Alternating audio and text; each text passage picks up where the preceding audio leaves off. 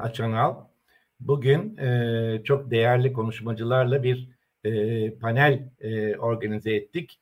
10 Aralık Slow Food'un Terra Madre Toprak Ana Günü'nü anma vesilesiyle. Bu panelin konusu Regeneration, İngilizce bir terim. Aslında İngilizce bile değil, tamamen bir butik bir kelime. Bu butik kelimenin ne olduğunu da yol boyunca anlatmaya çalışacağım. Terra Madre Günü'nün 13 yıldan beri her 10 Aralık'ta anıldığını, kutlandığını da bir vurgulamak istiyorum. Bu etkinliği biz iki Slow Food birliği olarak, bir Slow Food İDA, ikincisi de Slow Food Ölmez Ağaç olarak organize ettik. Amacımız da günümüzün öncelikli sorunlarıyla ilgili bir fotoğraf çekmek. Bu sorunları ortaya koyduktan sonra ne tür çözümler üretebiliriz diye bunu konuşmak.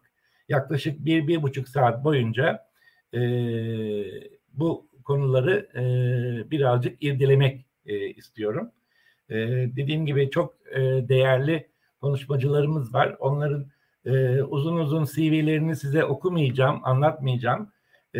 Kendileri kendi konuşma sıraları geldiğinde arzu ederlerse, gerekli görürlerse kısaca anlatırlar. Birinci konuşmacım Deniz Kaçar. Kendisi Burhaniye bölgesinde zeytin ve zeytinyağı üreticisi. İkinci konuşmacım Gudrun Wagner. Gudrun Wagner de Edremit ilçesinde, biraz Kaz Dağları'nın eteğinde çok ilginç şeyler yapıyor. O da kendisi neler yaptığını anlatacak.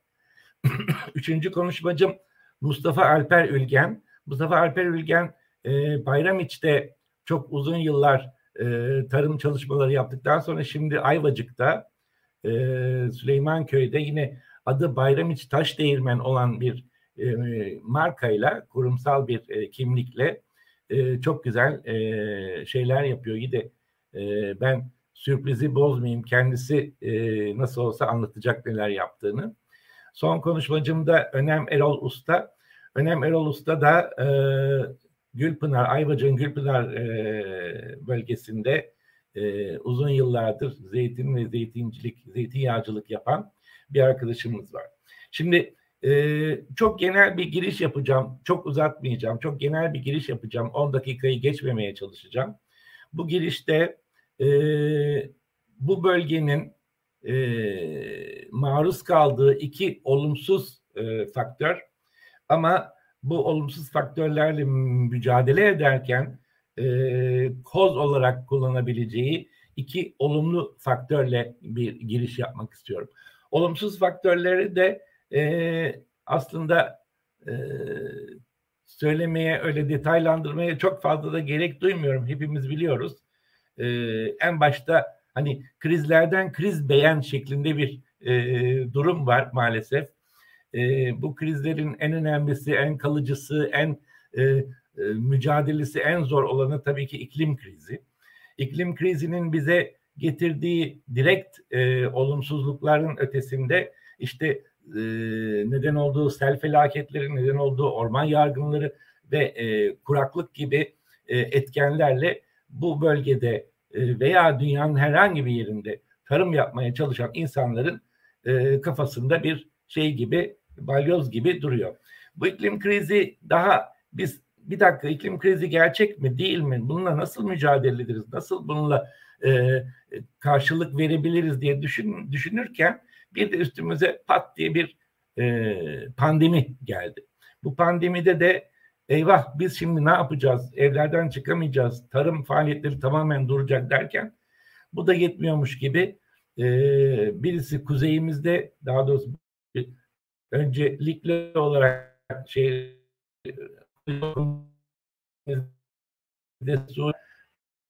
çok büyük bir krizi de bizim önümüzde duruyor.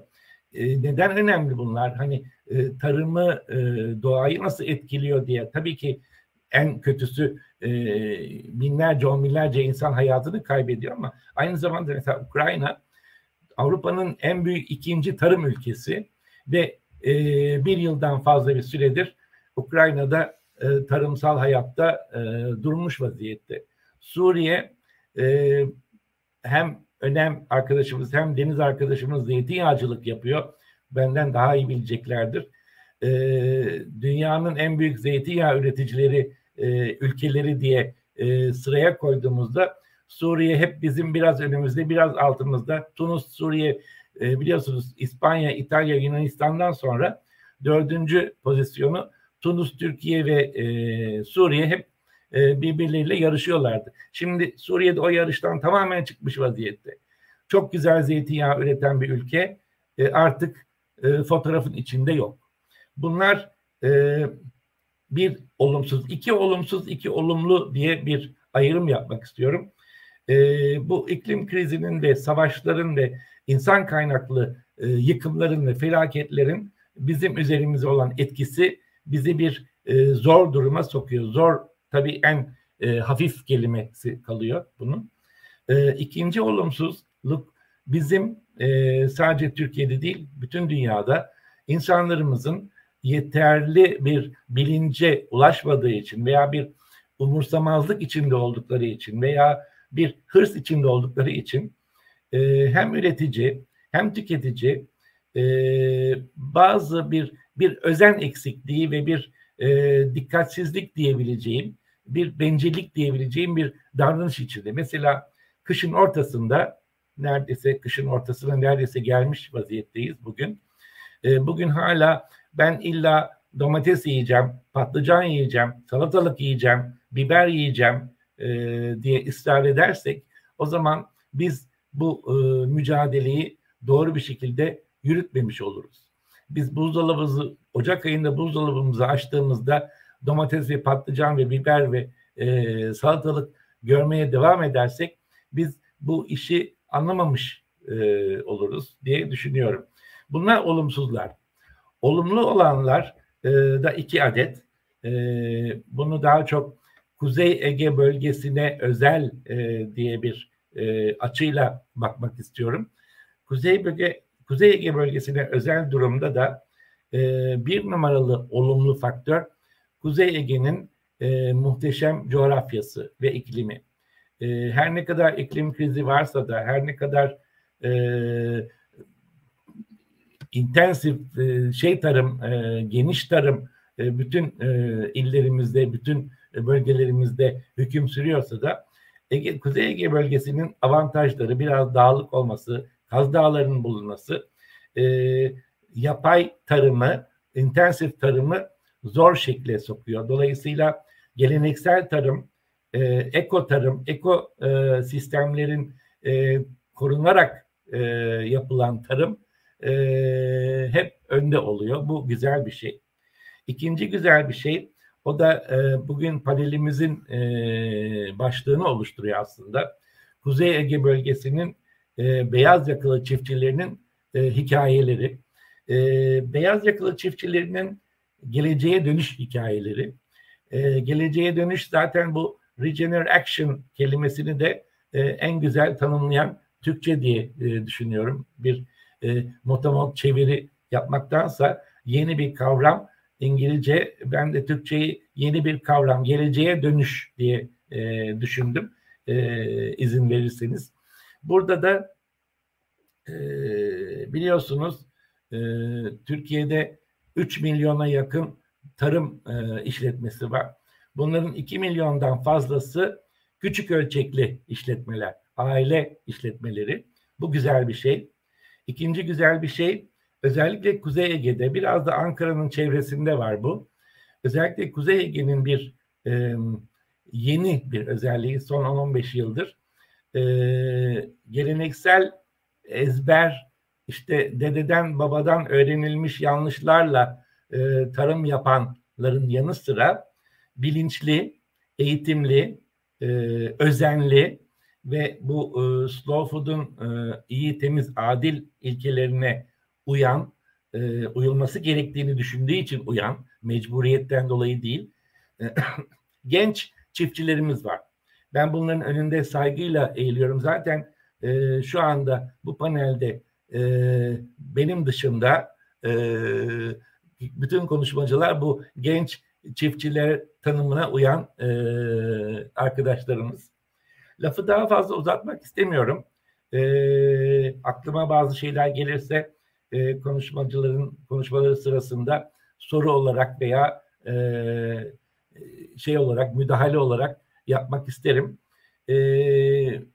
Şimdi konuşmacıların söz hakkı doğuyor. Ben Deniz Kaçar'la başlamak istiyorum. Ondan sonra Gudrun, ondan sonra Mustafa Alper Ülgen, ondan sonra Ömer Erol Usta. Bir zeytinyağcıyla başlayıp bir zeytinyağcıyla bitirmek istiyorum. Eğer siz de uygun görüyorsanız. Deniz, bu beyaz yakalı çiftçi tanımıyla sen barışık olabiliyor musun? Sen bu tanıma uyuyor musun? Bu tanıma uymanın getirdiği sorumluluklar neler? Ve sen bu sorumlulukların altından nasıl kalkabiliyorsun? Yaşadığın zorluklar neler?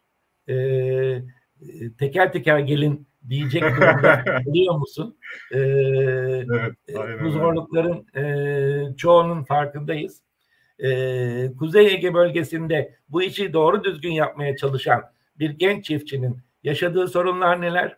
Bu sorunlarla nasıl mücadele edilebilir? Senin fikirlerin, senin yöntemlerin merakla dinlemek istiyoruz. Teşekkürler. Sözü ilk bana verdiğiniz için de ayrıyeten teşekkür ederim. Daha da heyecanlanmama sebep oldunuz. Ben gıda mühendisiyim aslında. Mesleğimi de etik kaygılardan ötürü bıraktım. Yani bir gıda mühendisi iyi, temiz ve adil bir gıda üretmek misyonundan ziyade patronun istediği en kötü ham maddeden en iyi ürünü ve insanları tek seferde öldürmeyecek dozajlamada kimyasalla üretim yapan olarak vuku buluyor. Öyle tanımlanmasa da. Ben de bu durumdan dolayı bırakma kararı aldım. Meslek etiğiydi yani.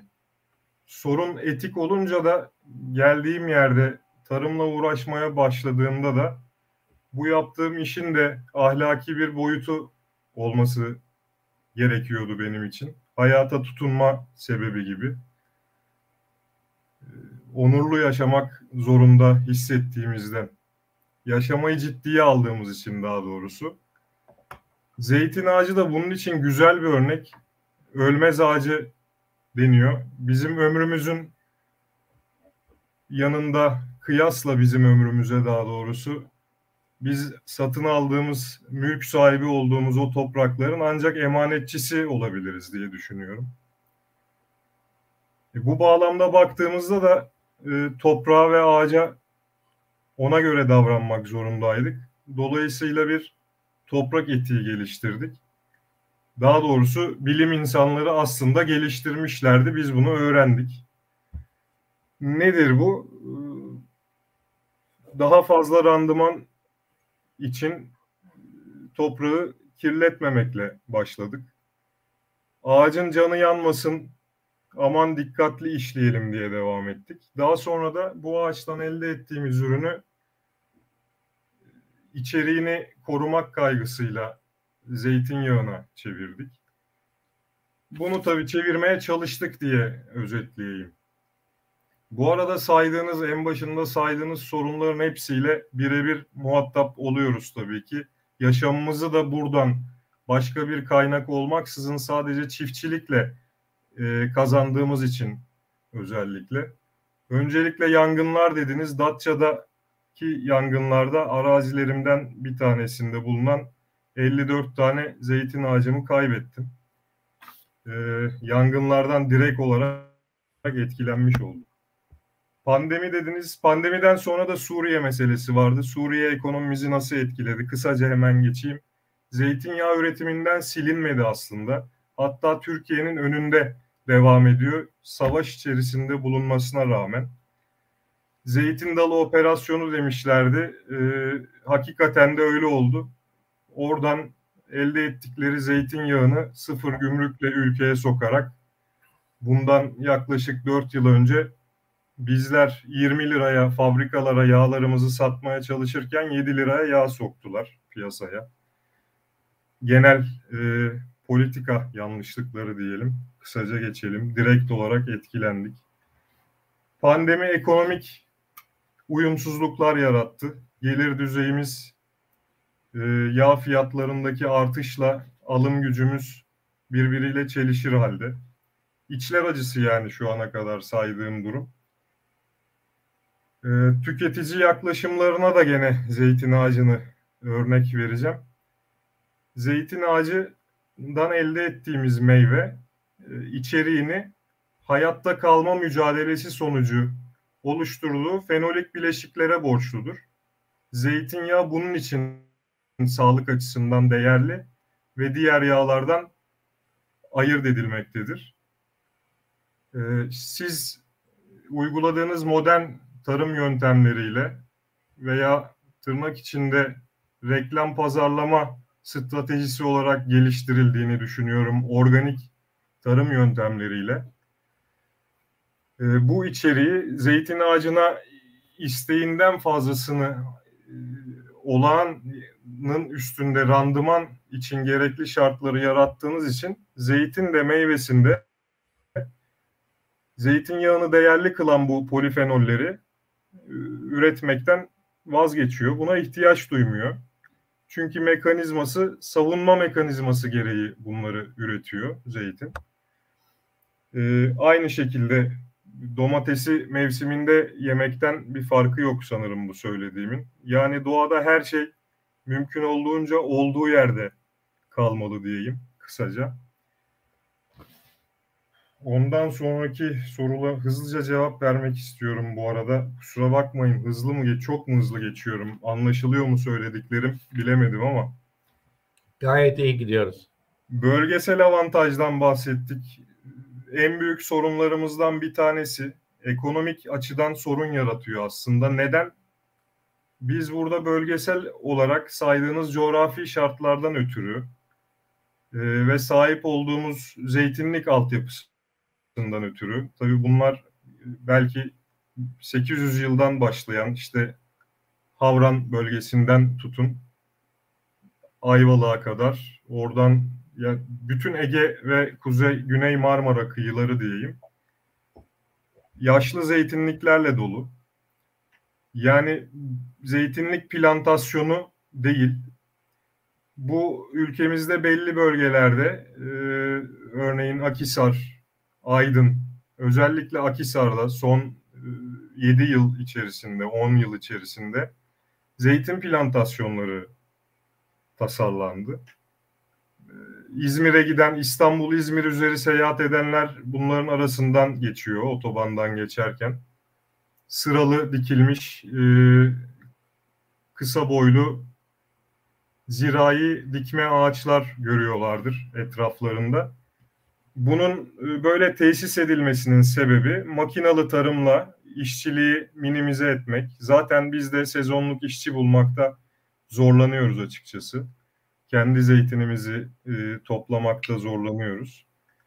Bu zorlukları aşmak ve maliyetleri düşürmek amacıyla popülasyonun ihtiyaçlarını karşılamak için uygun fiyata tesis edilmiş kısa ömürlü laboratuvar ağaçları, ekimleri yapılmış durumda. Bu tabii ki piyasadaki fiyatlandırmayı oluştururken yoğun emekle toplayan bizlerin rekabet şartını, rekabet imkanını elimizden alıyor açıkçası. Bunu plantasyonları, yeni yöntemleri değerlendirmek için not almıştım siz konuşurken. Bunun akabinde başka neler sormuştunuz? Yerel etkenlerden bahsedeyim. Bizler tabii sonradan görmeyiz. Ben daha doğrusu sonradan zeytinci. Bunun avantajları, dezavantajları var. Çünkü ben avantajları neler? Bir kere mühendis ve insani sorumluluk gereği yaptığım işin verisini tutuyorum. 7 yıldır hangi arazide ne işlem yapmışız, hangi ağaçta ne varmış, biz nasıl müdahale etmişiz, nelerden korkmuşuz, ne kadar zeytin almışız, hangi tarihte toplamışız, bundan ne kadar zeytin elde etmişiz, ne yöntemle sıkmışız, ne kadar zeytinyağı elde etmişiz gibi bir sürü veri var. Hem mali hem miktar olarak, hem nicel hem nitel olarak bir sürü notumuz ve de sayısal verimiz var. Bunları değerlendiriyorum. Bu bana daha net bir görüş sağlıyor. Çünkü sürekli her yerden bir uyaran var. Onu öyle yapmalıydın, bunu böyle yapmalıydın, sonuçları şu olurdu. Ben bunu yaptım, şu kadar miktar zeytin aldım gibi, randıman aldım gibi telkinler dinliyorsunuz sürekli. Ve hiç okumayan, dediğiniz gibi anne babadan, dededen görme, bu böyledir deyip yapan bir sürü aklın arasında kalıyorsunuz. Bunları tabii ki çok iyi niyetli olarak sizi düşündükleri için hiç üşenmeden yanınıza gelip söylüyor insanlar. Fakat doğruluğundan emin olmak için veri tutmanız lazım. Var mı elimizde veri? Yok. Ben onun için ilk günden itibaren bunları not aldım. İşi öğrenmek için. Bir yandan da makaleleri okudum. Google Akademik veya ulaşabildiğimiz, burada bir zeytin enstitümüz var diyeyim. Edremit Meslek Yüksekokulu Zeytincilik bölümü var biliyorsunuz. Veya Baçem'in düzenlediği belli organizasyonlarda, eğitimlerde bulundum. Kah budama olsun, kah zeytincilik olsun. Buralardan faydalandım. Öğrenmeye ve yerlerimde de tatbik etmeye başladım. Yaşadığım olaylardan birisini örnek vereyim. Bundan Alen çok etkilenmişti, söylememi istiyordu. Arazilerimi sürmüyorum. 2 ekolden sürmeme taraftarı olanım. Çünkü biliyorum ki en verimli topraklar ormanlarda. Ben de onu elde etmeye çalışıyorum. Çünkü gübrelemek hayvan gübresiyle yaptığınızda fenli gübreden daha pahalıya geliyor. Ve nihayetinde bu da bir müdahale. İnsanın ben bilirim diyerek yaptığı bir müdahale. Bunlardan kaçınacağım ama belli bir rehabilitasyon süresi olduğunu düşünüyorum. Eksikleri, organik madde eksiklerini gidermeye çalışıyorum arazilerimin. Bu süre zarfı içinde de sürmemeye özen gösteriyorum. İşte azot, karbon dengesi vesaire, canlılığı koruma, habitatla mücadele etmeme gibi kaygılarla. Fakat bir iyilik gördüm geçen sene. 3 yıldır sürmediğim bir arazimi bana iyilik olsun diye pullukla sürdü mesela yerel çiftçilerimizden birisi. Beni çok sevdiği için yaptı bunu, emin olabilirsiniz. Ben eminim. Şimdi başa aldık. Yani bu konunun mesela verisini tutamadım bu yüzden. Randıman alacağım zaman da böyle bir iyilik yaşadım. Onun dışında neler aktarabilirim size başka tecrübe olarak? Bizler ekseriyetle tüketiciye durumu anlatmakta zorluk çekiyoruzdur herhalde. Önem Hanım da bunun öneminden bahsedecektir. Herkes her şeyi bilir halde demeç olarak insanlara zeytini hangi zamanda toplaması gerektiğini, nasıl sıkması gerektiğini, en faydalı yöntemi, zeytinin içindeki faydalı etken bileşikleri anlattık ve ezberlettik belki ama topluca, bizler gibi düşünenler, uygulama etiğiyle ilgili hiçbir şey veremediğimizin farkındayım. Örnek olarak ben soğuk sıkım yapabilmek için mesul müdürlüğünü üstlendiğim bir fabrikadan faydalanıyorum. Rica minnet. Daha doğrusu mesul müdürlüğünü üstlenebildiğim için o da beni kollamış oluyor. Sabah ilk üretime, temiz suya, makineler ısınmadan girerse zeytin ancak soğuk sıkım yapabiliyoruz. Onun haricinde 18 derecelerde zeytin hamurunu yoğurdum vesaire. Bunlar hayal gibi geliyor. Bir sürü fabrikaya girdim. Herkes soğuk sıkım üretiyor ama kimse de böyle bir şey görmedim. Bu çok acı verici. Belediyeler bile yalana alışmış. Onlar da soğuk sıkım satıyorlar. Bunların düzelmesini isterdim. Bu alanda zorluk çekiyorum. Anlatamıyorum. Anlaşılmıyorum da. Ne farkı var? Ne olacak ki? Diye yaklaşıyor. Tüketicinin bilinçlenmesi daha önemli burada. Bilinçlense nasıl ayırt edecek? O da ayrı bir soru işareti. Yaşadığım zorluklar arasında. En büyük zorluk da ekonomik zorluklar tabii ki. Teşekkür ederim. Başka bir şey yok. Daha ben sabaha kadar konuşurum daha doğrusu.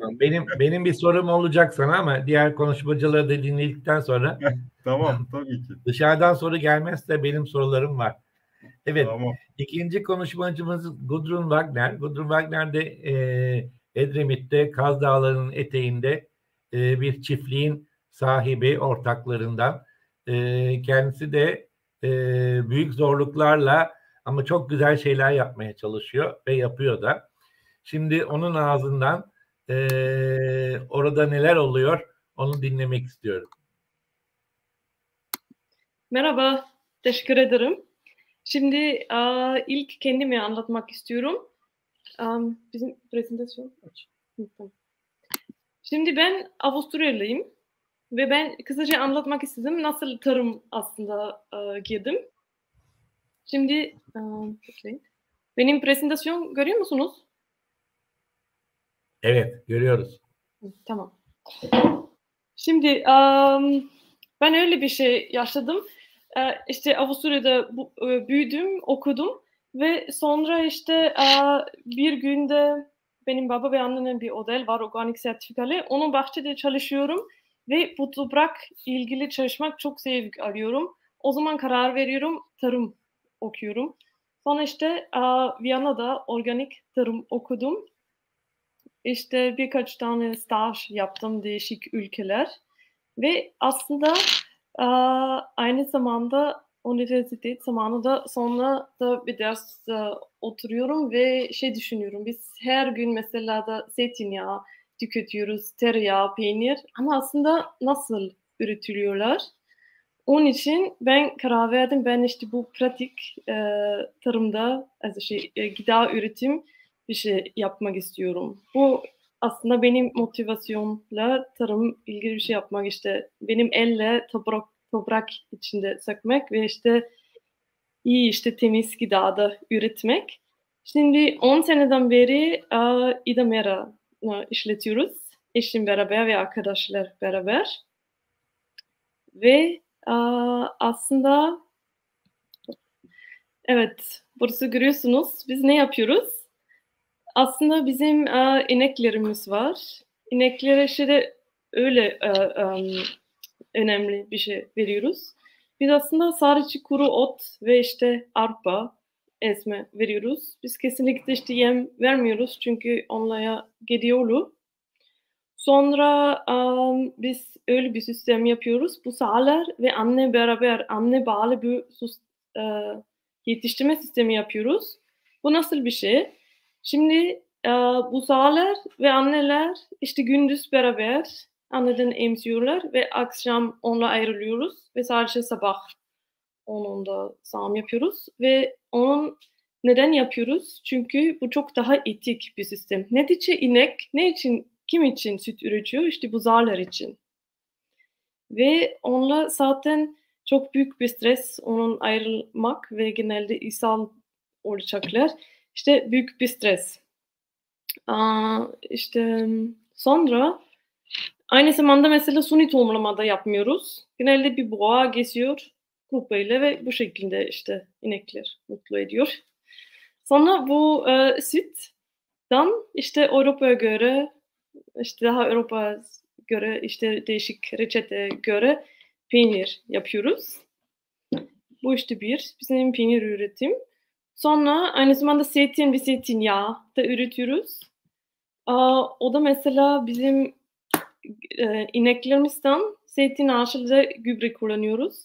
Ve aslında bizim için de döngüsel tarım çok önemli bir şey. Onu daha detaylı anlatayım. Şimdi zeytin hasat zamanında aynı zamanda yaprak hasat ediyorsun. Sonra fabrika getiriyorsun. Sonra o da makine işte yaprakları ayrılıyor. Ve sonra bu yapraklar biz tekrar ineklere veriyoruz. Ve onlar enteresan ama severek yiyorlar. Ve sonra onun yaptığınız gübre işte bekletiyor, kompostleşiyor. Sonra tekrar zeytin ağacı getiriyoruz. Bu döngüsel tarım bu çok önemli bir şey. Organik tarım prensipleri içinde bir şey. Sonra da sebze üretiyoruz. Onda da kendisi fide yapıyoruz. Sonra da işte ne yapabiliriz? Kendi tohum da arıyoruz ama kesinlikle standart tohum olsun, hibrit tohum olmasın. Sonra orada gübre kullanıyoruz, maç yapıyoruz. Ve yeni bir şey deniyoruz. Çapasız tarım. İşte çapa yapmak istemiyoruz. O aslında toprak daha işte onun strüktür bozulmamak için yapılıyor. Ve işte sebze, bütün sene sebze ekiyoruz. Turşu için kullanıyoruz. Aynı zamanda da etkinlikler yapıyoruz. Ve onlar ne için yapıyoruz? İnsanlara daha göstermek istiyoruz. Aslında sebze nasıl üretiliyor, gıda nasıl üretiliyor. İnsanlar bazen şaşırıyor. Mesela börülceyi ilk defa hayatta görüyorlar. Ve bu şekilde bence insanlar da görünce ve belki anlıyorsa daha değer veriyorlar gıdaya. Evet ve aynı zamanda bu yeni şimdi de bahçe danışmanlıkta yapıyoruz.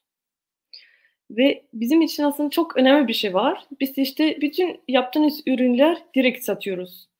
Onun için bir dükkan da var bizim çiftlikte ve işte kargo yapıyoruz. Ve dükkanda işte bazen insanlar geliyor ve soruyorlar, siz organik misiniz? Organik yapıyor musunuz? Bazen de soruyor, doğal üretimli var. Sonra düşünüyorum bazen belki biliyorsunuz sütü var, üstü doğal yazıyor. Ama diyor ki süt doğal işte laboratuvardan gelmiyor. O zaman bu terimle biraz işte üstü doğal biraz saçma bir şekilde. Neyse işte şimdi şey de var. İşte organik aslında şey öyle. Organik bir organik üretim yapmak istiyorsunuz. O zaman aslında bir sertifikat lazım. Bizim sertifikat yok. O zaman biz diyoruz organik VSF olarak bir üretim yapıyoruz.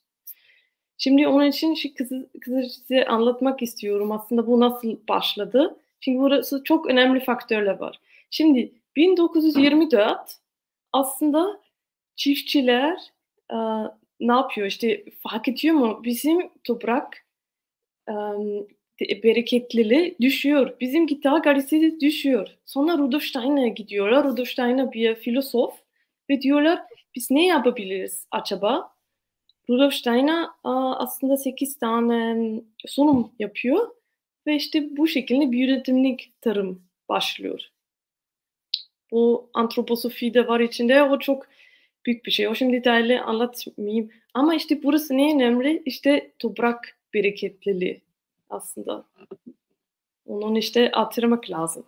Şimdi 1940 İsviçre'de biraz başka bir harekette başladı iki adam ile.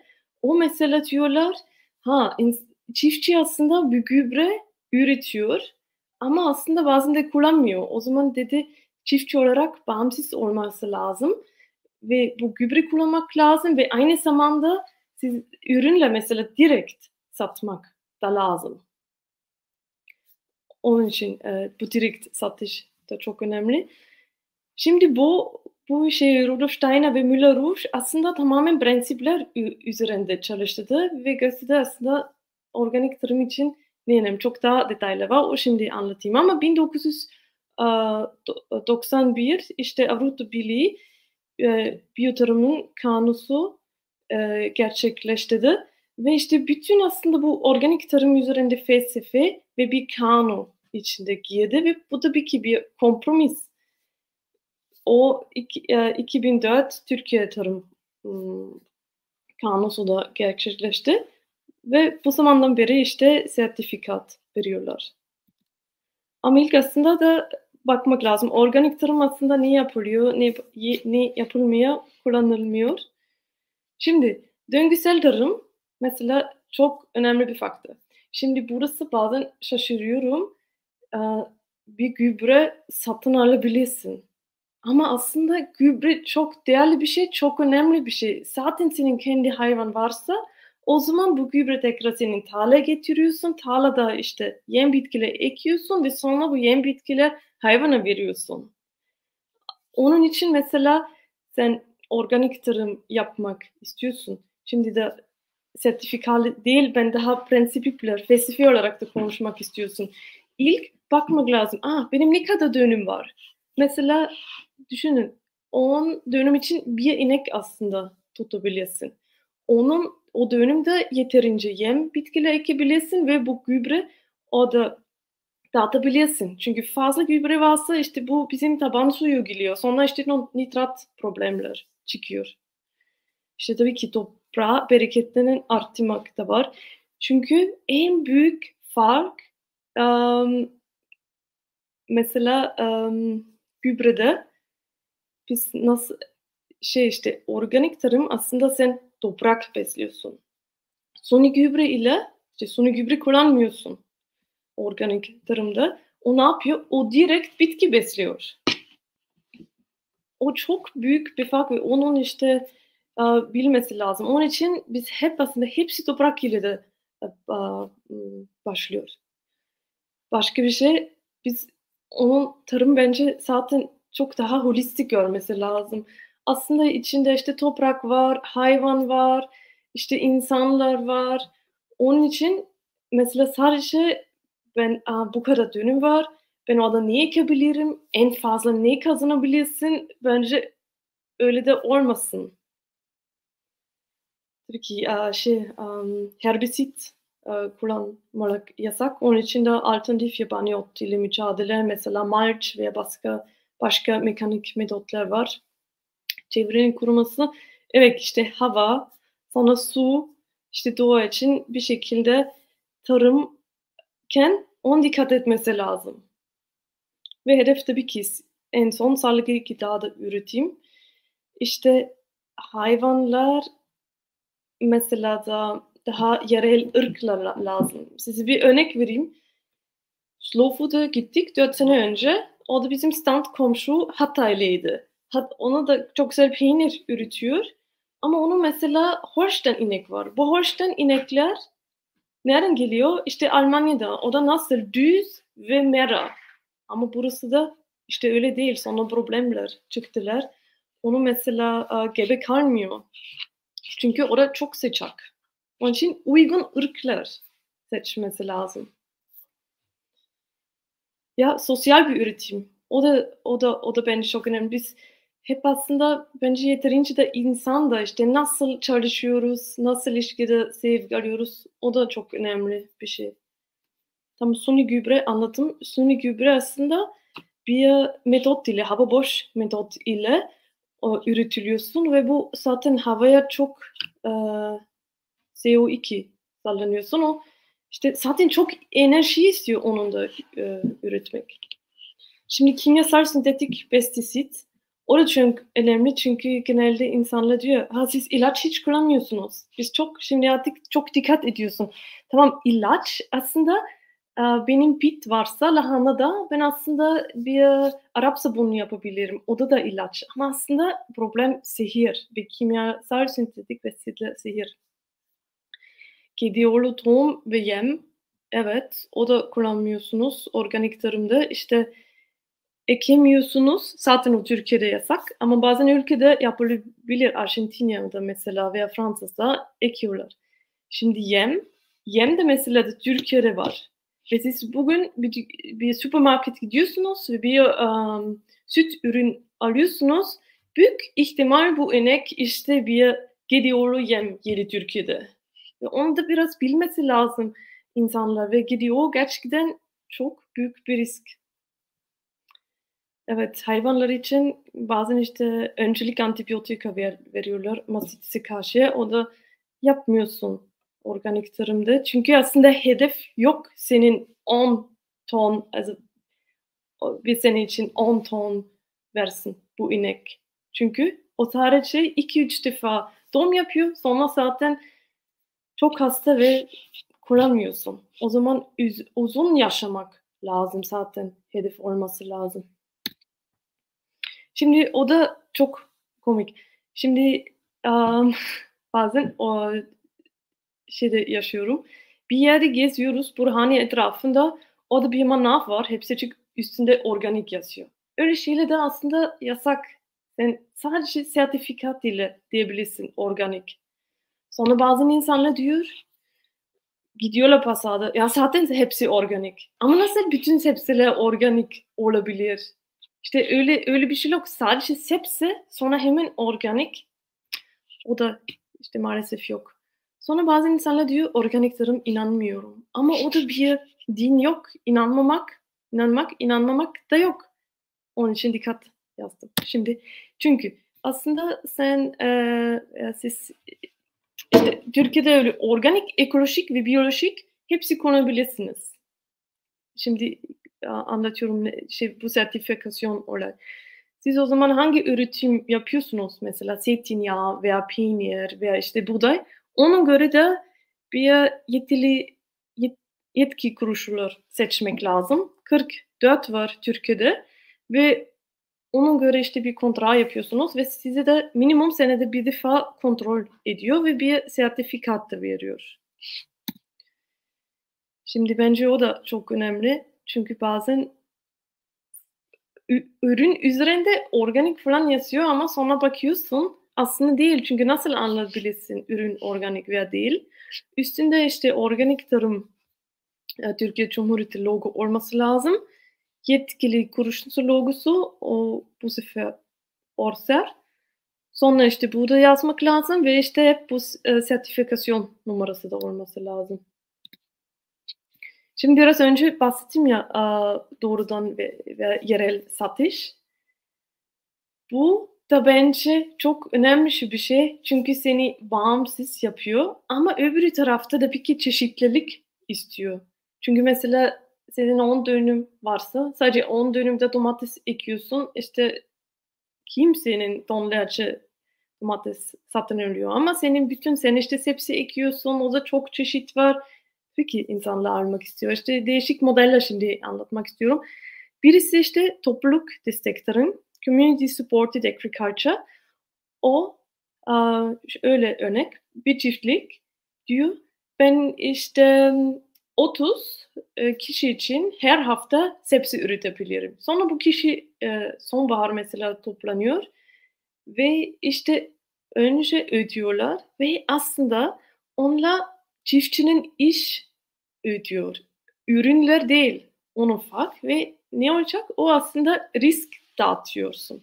Mesela çiftçinin bugün çok yağmur yağsa ve atıyorum domatesler küfleniyorsa bunu çiftçinin ne yapabilir? Ama onun için bilinçli tüketici diyor tamam biz risk dağıtıyoruz, paylaşıyoruz. Sonra gıda topluluğu bu biraz daha tüketici tarafında. O zaman atıyorum 50 tüketici beraber geliyorlar ve diyorlar biz hep beraber değişik üreticiden ürünler almak istiyoruz. Ve onun çok büyük avantaj mesela küçük paket genelde üretici yapmak zorunda değil. Ve işte yine de direkt bu bağ kurabilirsiniz. Evet sonra burası bir çiftlik dükkan var. İşte başka bir örnek pazar. Bu sefer örnek olarak Burhaniye'de. O da Kırtlı Köyü'nde organik tarım pazarı var. Şimdi başka çok önemli bir tema konuda kısa konuşmak istiyorum. Biz şeyde çok yaşıyoruz. Çoğu insan bize geliyor ve görüyor ve sonra diyor siz herhalde hobi olarak bu yapıyorsunuz. Biz çıldırıyoruz. Çünkü hobi ne? Hobi aslında para kazanmak için yapmıyoruz. Ve bu için biz tabii ki para ihtiyaç var ve bu bizim iş aslında. Biz başka bir şey yapmıyoruz, başka bir şey gider yok. Onun için bence bu küçük üretici, küçük çiftçi de insanlara artık değer vermesi lazım. Çünkü dünyada işte ilk bakmak lazım. Küçük çiftçinin bir definisyonu var. 50 dönüm altında küçük çiftçisin ve işte dünyada %94 işte küçük çiftçi ve onlar Bu küçük çiftçi toplam 180 gıda üretiyorlar. Aslında bize işte küçük üretici, küçük çiftçi besleniyor. Türkiye'den de bir örnek. İşte %76 çiftçilerden 10 adet sayısı altında. Yani büyükbaş bu. Tamam, teşekkür ederim.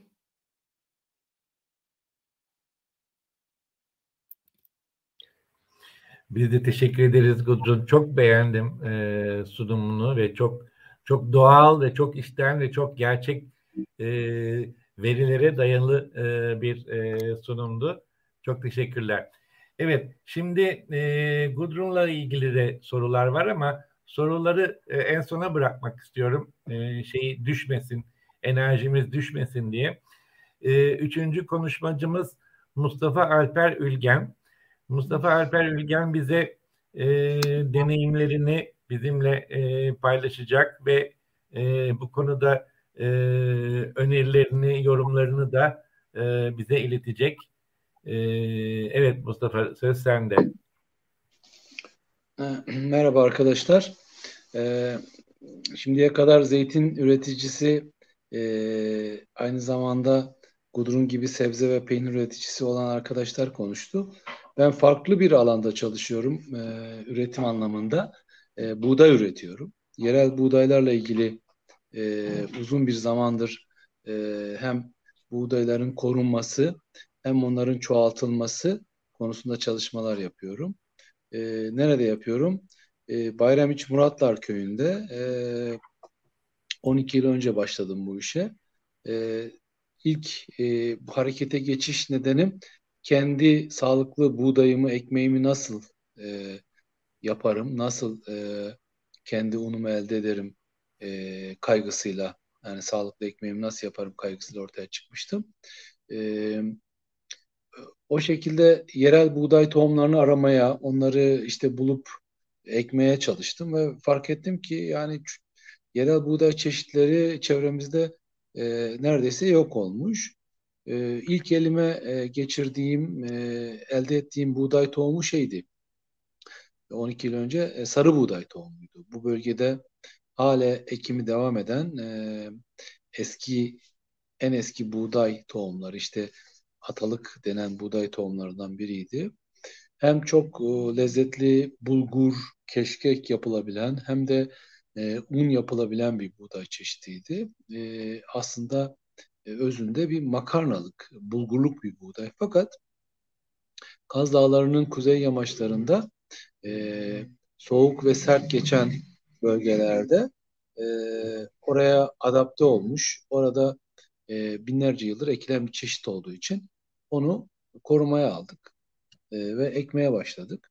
Ve onunla ilgili çalışmalar yürüttük. Yani bulunduğumuz köyde nasıl ekmeği yapılır, nasıl ununu yapabiliriz, hangi değirmenlerde bu un olursa daha iyi olur, nerede bunu öğütebiliriz, bulguru nasıl yapılır, işte bundan keşkek yapılıyormuş, nasıl keşkek yapılır, göce yapılıyormuş falan derken bir baktık ki tek bir buğday çeşidinden 15'e yakın yerel tat elde edebiliyoruz. Yani bu buğdayın kendisini ekiyoruz, hem hayvanlara yedirebiliyoruz, samanını koyunlara, ineklere yedirebiliyoruz. Hem bir sonraki yıla tohum olarak ayırabiliyoruz. Buğdayın kendisi çok önemli. Kabuğunu soyduğumuzda, dibekte dövdüğümüzde veya makinede, kabuk soyucu makineden geçirdiğimizde aşurelik, keşkeklik dediğimiz bir ürüne dönüştürebiliyoruz. Sonra bunu haşlayıp kuruttuğumuzda bildiğimiz klasik bulgur ortaya çıkıyor. İnce çekersek köftelik bulgur, kalın çekersek pilavlık bulgur oluyor. Ondan sonra bunu eğer taş değirmenlere götürüp tam un yaparsak, tam buğday unu yaparsak elimize çok sağlıklı bir tam buğday unu ortaya çıkıyor. Daha sonra bunu ipek elekten geçirirsek beyaz bir un elde edebiliyoruz. Bununla da işte yufkalar, daha ince işleri yapabiliyoruz falan. Beyaz un elde edebiliyoruz. Sonra ipek elekten artan o eleği bir kaba elekten geçirirsek irmik elde edebiliyoruz. Ki bu irmik makarna yapımında falan kullanılabiliyor. Sonra bu unu nohut, yoğurt ve biraz domates, biberle birlikte harmanlayıp bir hamur elde edip onu da kurutup ezince bir tarhana, yani kış sofralarının vazgeçilmesi bir tarhana elde edebiliyoruz. Daha ileri gidiyoruz. Bakıyoruz ki bundan bir yufka yapıp kesersek erişte, yani makarna elde edebiliyoruz. Bu böyle katlanıp gidiyor. Yani tek bir buğday, yerel buğday çeşitinden onlarca yerel tat elde edebiliyoruz. Ya bu ne kadar güçlü, ne kadar değerli bir şey deyip devam ettik. Yani ben şu anda kendim sadece kişisel olarak 100 dönüme yakın sarı buğday ekiyorum. Bunun bir kısmını bir sonraki yıla tohum ayırıp geri kısmını da değirmenimde un yapıyorum. İşte bulgur yapıyorum, irmik yapıyorum, beyaz un demeyeyim de has un dediğimiz, yani ipek elekten geçirilmiş un yapıyorum. Tam buğday unu yapıyorum. Kısmen erişte yapıyorum. Yumurta ile birlikte, köy yumurtası ile birlikte. Ve bunu da katma değerli ürünler haline getiriyorum. Öncelikle kendi kullanım, eşimin, dostumun kullanımını açıyorum. Fazlasını da satıyorum. Ama bu son 12 yılda bu bölgede yaptığımız çalışmalarda yani tohum paylaştığımız, hem Bayramiç'te hem Edremit'te hem Ayvacık'ta yüzlerce çiftçi arkadaşımız oldu. Benim dışında yüzlerce çiftçi artık sarı buğdayı ekiyor. Onu gerek un, gerek bulgur, gerek erişte, gerekse ekmek yapıp hem yerel pazarlarda hem Çanakkale'de hem Ayvacık'ta satarak bir geçim haline getiriyor. Yani biz sarı buğday ile ilgili, yani sadece sarı buğday ile ilgili yaptığımız çalışmalarda burada bir yerel ekonomi yaratmış durumdayız. Benim dışımda, benim şimdi bir değirmenim var Ayvacık Süleymanköy'de. Bayramiç'te bir tane daha önce benim de bir müddet çalıştırdığım bir değirmen var. O da çalışıyor. Sonra bir müddet birlikte çalıştığımız bir su değirmeni var. Ali Kızıl'a ait Yasıbağa köyünde, yani Kaz Dağları'nın yaşayan tek su değirmenidir. O hem buğday ekiyor hem değirmeni çalıştırıyor.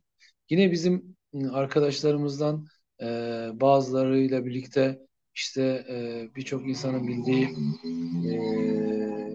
Eppek oluşumu, işte Gökçeada'da bir değirmeni canlandırdı. Un ve işte akabinde ekmekler yapıyor. Haliyle bir yerde bir yerel ürünle ilgili çalışma yürüttüğünüzde, bununla ilgili değerli çalışmalar yaptığınızda, yani o ürüne değer veren çalışmalar yaptığınızda, o ürünün ne kadar değerli olduğunu ortaya koyduğunuzda yerelde bir ekonomi ortaya çıkıyor. Biz sarı buğday nezdinde böyle bir çalışma yaptık ve sarı buğday bugün yok olmaktan kurtuldu. Çünkü yüzlerce çiftçi ekiyor. Ben şimdi Süleymanköy'de geçen sene 2 tane çiftçi arkadaşıma tohum verdim. Para almadım. Dedim ki seneye ben size kaç kilo tohum verdiyse o kadar geri verin. Yani üstüne 10 kilo 20 kilo koymayın. Yani ben 50 kilo verdiysem 50 kilo bana geri verin ama ekin. Şimdi o insanlar ne yaptı biliyor musunuz? Ektiler ve tohumlarını hasat ettikten sonra getirdiler. Bizim bir tohum separatörümüz var. Ben ondan geçirdim onlara. Kendi tohumumu bana geri verdiler. Ve çoğalan o tohumla hayvanlarına, yani tavuklarına, işte kuzularına yem yaptılar. Bir kısmını kendilerine un yaptılar. Bir kısmını bulgur yaptılar. Bir kısmını da bu sene tekrar ekmek için tohum yaptılar. Yani zaten çiftçi demek gerçekten böyle bir şey. Yani tohumunu eken, onu hem yetiştirdiği hayvana aş eden, hem kendine aş eden, samanını işte ineğine, koyununa, atına yediren ve bir sonraki yıl kendi tohumunu kendi ayırabilen insana çiftçi denir. Fakat günümüzde maalesef çiftçilerimizin çoğu sürekli yeniden tohum almaya mahkum edilmiş durumda. Çünkü yerel tohum çeşitlerinin çoğu ortadan kalkmış. Ellerinde verimli olmayan, sürekli yeniden tohum almaları gereken bir sürece itilmiş. Aynı zamanda bu ıslah edilmiş yeni tohumlar, özellikle buğday için söylüyorum, kısa boylu oldukları için, hastalıklara da dayanıklı olmadıkları için sürekli ot ile, böcek ile mücadele isteyen ve o yüzden ot ve böcek öldürücü kullanılması gereken tohumları ekiyorlar. Çünkü tohumun, yani buğdayın boyu kısa olunca tohum buğdayı basabiliyor. İşte hemen bütün yabani otları, ki başta hardal dediğimiz ot geliyor bu bölgede, yok etmek için herbisit dediğimiz, yani ot zehiri atılıyor. Buğdayın dışında hiçbir ot kalmıyor. Sonra bahar geldiğinde böcekler tarlalara geliyorlar. Doğal olarak bakıyorlar, başka bir ot yok. Bir tek buğday var. Buğdayın üstünde böceği görünce çiftçi "Aa, böcek bastı" deyip bu sefer bir de böcek öldürücü ilaçları tarlasına boca ediyor. Ot ve böcek öldürücü ilaçlarla yıkanmış bu buğday tohumları elbette hasat zamanına kadar bu zehirleri bünyesinde taşıyor. Biz bu kadar hastalıklara, böceklere, işte otlara karşı mücadelede zayıf tohumlar yerine yerel tohumları öneriyoruz.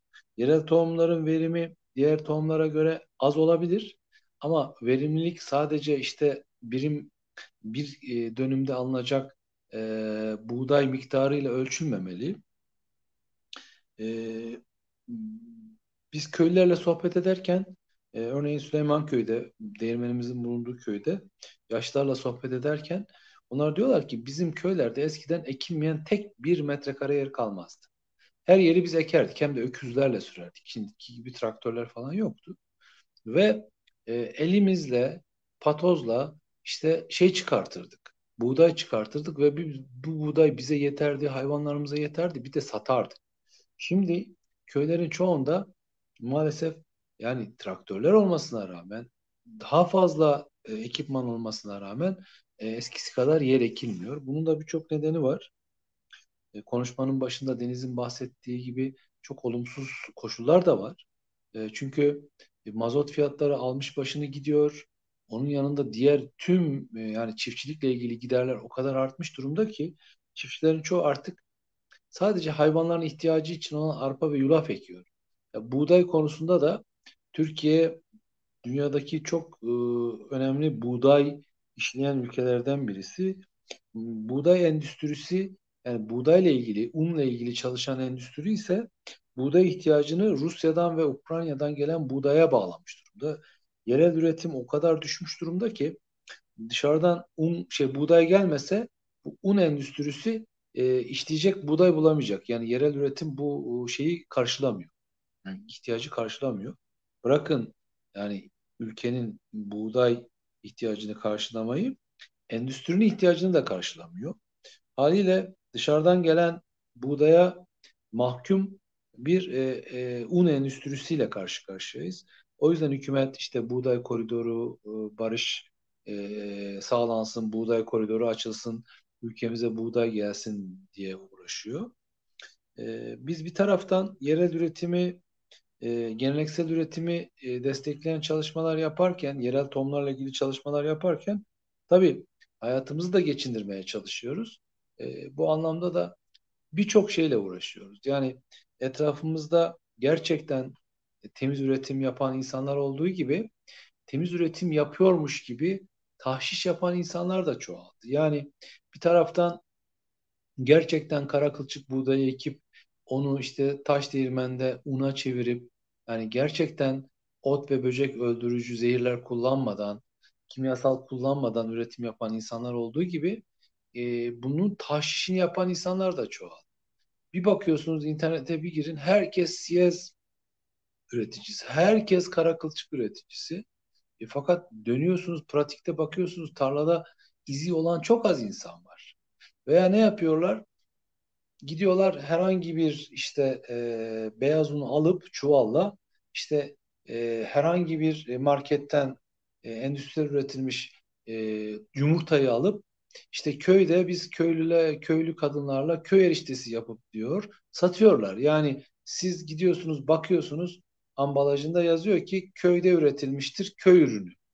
Ama arkadaşlar buğday Ukrayna'dan mı gelmiş, Rusya'dan mı gelmiş, hangi ilaçla, hangi zehirle yıkanmış belli değil. İçindeki katkı maddesine belli değil. Yumurta gitmişler marketten almışlar, barkodlu yumurta. Köydeki kadınlar onu erişte yapmışlar diye, köy eriştesi diye satan bir sürü insan var. Yani bir gün gelecek bunların hepsini konuşacağız. Şimdi bir taraftan da tüketicinin de yani bu ürünleri alırken bir sorumluluğu var. Ya bunu kim üretiyor? Nerede üretiyor? Nasıl üretiyor? Bir gidin bakın. Hangi domatesi kullanıyor? Örnek veriyorum. Gudrun arkadaşımız, ben biliyorum, tohumundan üretimine kadar domatesi kendi üretiyor. Gidiyoruz, görüyoruz, yiyoruz, bakıyoruz. Birçok insan da gidiyor, orada görüyor, bakıyor ve Gudrun kesinlikle kendi ürettiği biberlerle, domateslerle çeşitli soslar yapıyor, turşular yapıyor ve bunları taze olarak son kullanıcıya gönderiyor. O kadar önemli ki hiçbir tahşiş yapmıyor. Gudrun ve Ferit gibi üreticiler bence desteklenmesi gerekiyor. Onun dışında bir bakıyorsunuz bir başkası da sosyal medyayı kullanıyor. Diyor ki ben domates ektim. Bir ton domates alacağım. Ve bununla size sos yapacağım. Ama görüyoruz hemen yanın başımızda gidiyor. 20 kez ilaçlanmış domatesi alıp onunla sos yapıyor. Ve ondan sonra insanlara diyor ki ben size ürettiğim domatesden sos yaptım gönderdim. Böyle ahlaksızlar da var etrafımızda. Biz bunlarla da mücadele etmek zorunda kalıyoruz. Yani aynı şey buğdayda da var, domatesde de var, zeytinde de var. Yani bir taraftan iyi üretim yapan küçük üreticiyi destekleyelim diye çalıştığımız alanda, mücadele ettiğimiz alanda bizim bu mücadelemizi ve çalışmamızı, jargonlarımızı kullanıp bunu tahşiş yapan bir sürü insan da var. Bu da bizim karşılaştığımız en büyük sıkıntılardan birisi. Bunu da burada dile getirmek istedim. Ben sözü fazla uzatmak istemiyorum. Varsa sorular daha sonra cevaplayabilirim. Ama şöyle tamamlayayım. Biz Kuzey Ege'de yaşayan bilinçli çiftçiler olarak 2023 yılında Slow Food'un en önemli projelerinden birisi olan Aşçı Dayanışması projesi üzerinden, ki bunun amacı şudur. Bölgemizde yaşayan şeflerin, aşçıların kendi mutfaklarında, kendi restoranlarında, sunum yaptıkları yerlerde küçük yerel üreticilerin ürettikleri yerel ürünleri, yerel tatları kendi menülerine taşımaları için yerel üreticilerle tanışmalarını, gerçekten doğal üretim yapan insanlarla şefleri buluşturacak bir takım çalışmalar yapacağız. Bu çalışmaların çerçevesinde zeytin, zeytinyağı, üzüm, şarap, peynir, süt ve buğday olacak. Bunlarla ilgili 2023 yılında keyifli, lezzetli çalışmalar planlıyoruz. Ben de bu çalışmaların içerisinde olacağım. Bunu da buradan müjdesini vereyim. Amacımız gerçekten yerel üretim yapan, güzel üretim yapan, gerçekten temiz üretim yapan, iyi, temiz, adil ilkelerine sahip çıkan üreticilerle o ürünlere ihtiyacı olan insanları, özellikle şefleri buluşturmak. Bununla ilgili kanallar ve çalışmalar yapmak. Teşekkür ediyorum. Evet, ben de teşekkür ederim Mustafa Alper Ülgen. Şimdi sorulara ve sohbete geçmeden önce son konuşmacımız Ömer Erol Usta'ya sözü vermek istiyorum. Ömer Erol Usta da çok değerli bir zeytinyağcı. O da Mustafa'nın bilinçli çiftçi olarak tanımladığı gruba giriyor. Önem de bize Gülpınar'da neler yaptığını, denizin karşılaştığı sorunlara benzer sorunlar yaşıyor musun? Yoksa senin sorunların farklı olabiliyor mu? Nasıl mücadele ediyorsun bu sorunlarla? Onu senden dinlemek istiyoruz. Tabii. Herkese merhabalar. Öncelikle çiftçi olmaya çalışıyorum ama henüz değil. O çok zor gerçekten. Ben zeytinyağcı olarak daha çok tanımlıyorum kendimi. çiftçi olacağım ama umarım. Öğrenmeye devam ediyorum. Şöyle 2003 yılından beri zeytinyağı üretimi yapıyoruz aile işletmemizde. Aslında biz çok eski zeytinciyiz. Gülpınar komple zeytinci zaten. Benim ailem de hep zeytincilikle gelişmiş, geçimini zeytincilikle sağlamış uzun yıllar. 2003 yılında zeytinyağı üretimine başladık.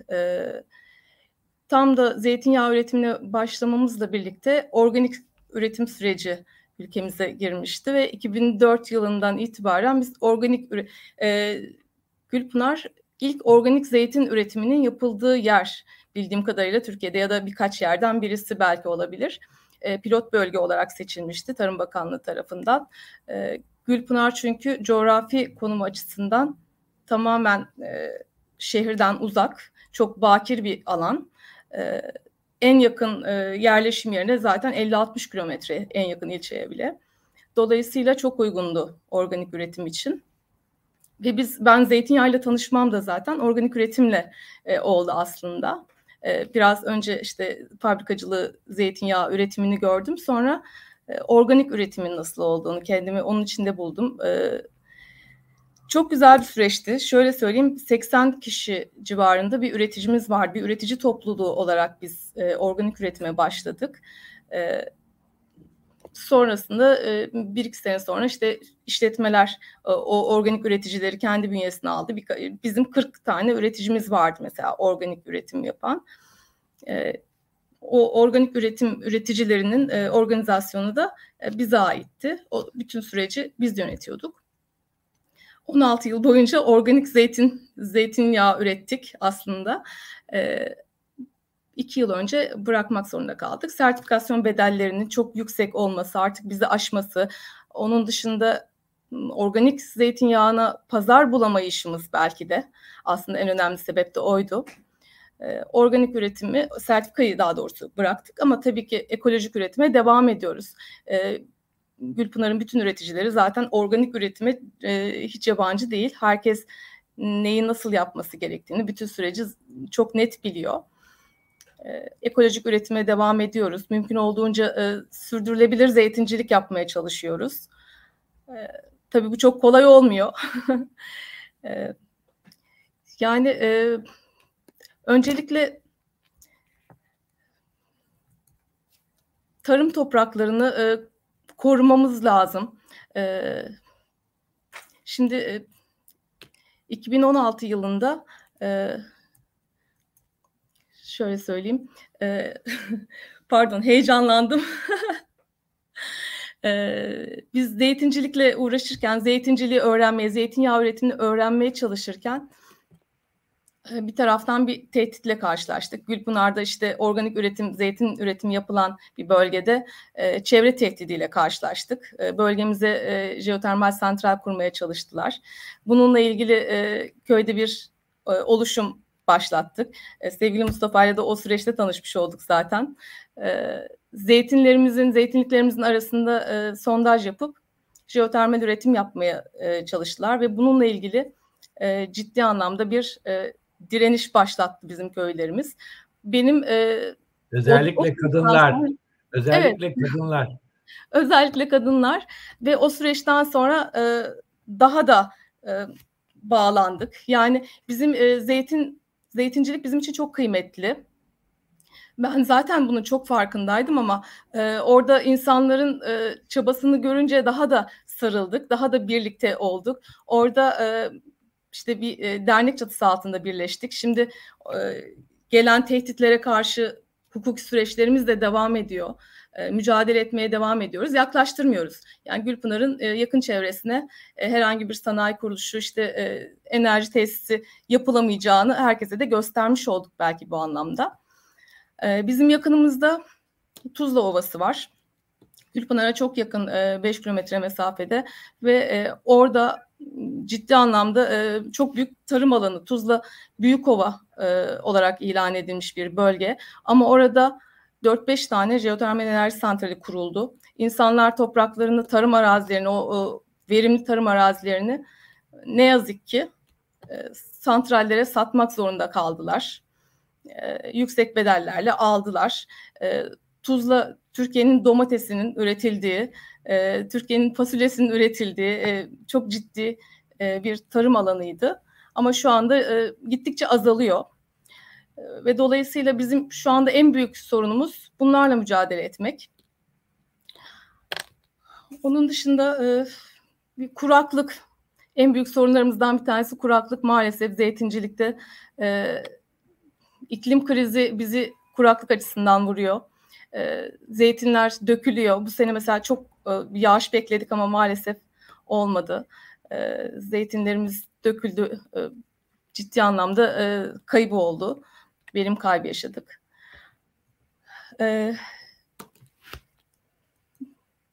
Yani ekolojik üretim yapma, kendi üretimimden bahsedeyim. Kaliteli zeytinyağı üretimi önce topraktan, bahçeden başlıyor. Zeytin ağaçlarına iyi bakmaya çalışıyoruz. Dedim ya, çiftçi olmayı öğrenmeye çalışıyorum. Benim babam çiftçidir. Hani geleneksel çiftçiliği çok iyi yapar, çok iyi uygular. Ben de buna biraz eğitimle katkı sağlamaya çalışıyorum.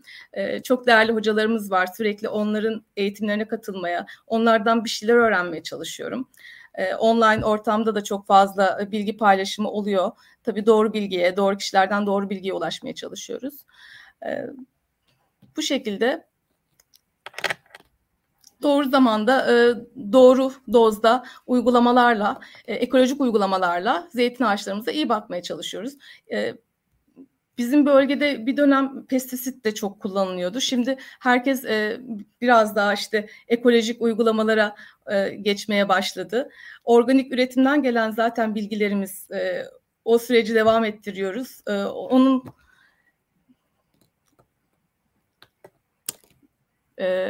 Yani onu geliştirmeye çalışıyoruz. Bununla ilgili eğitimler alıyoruz.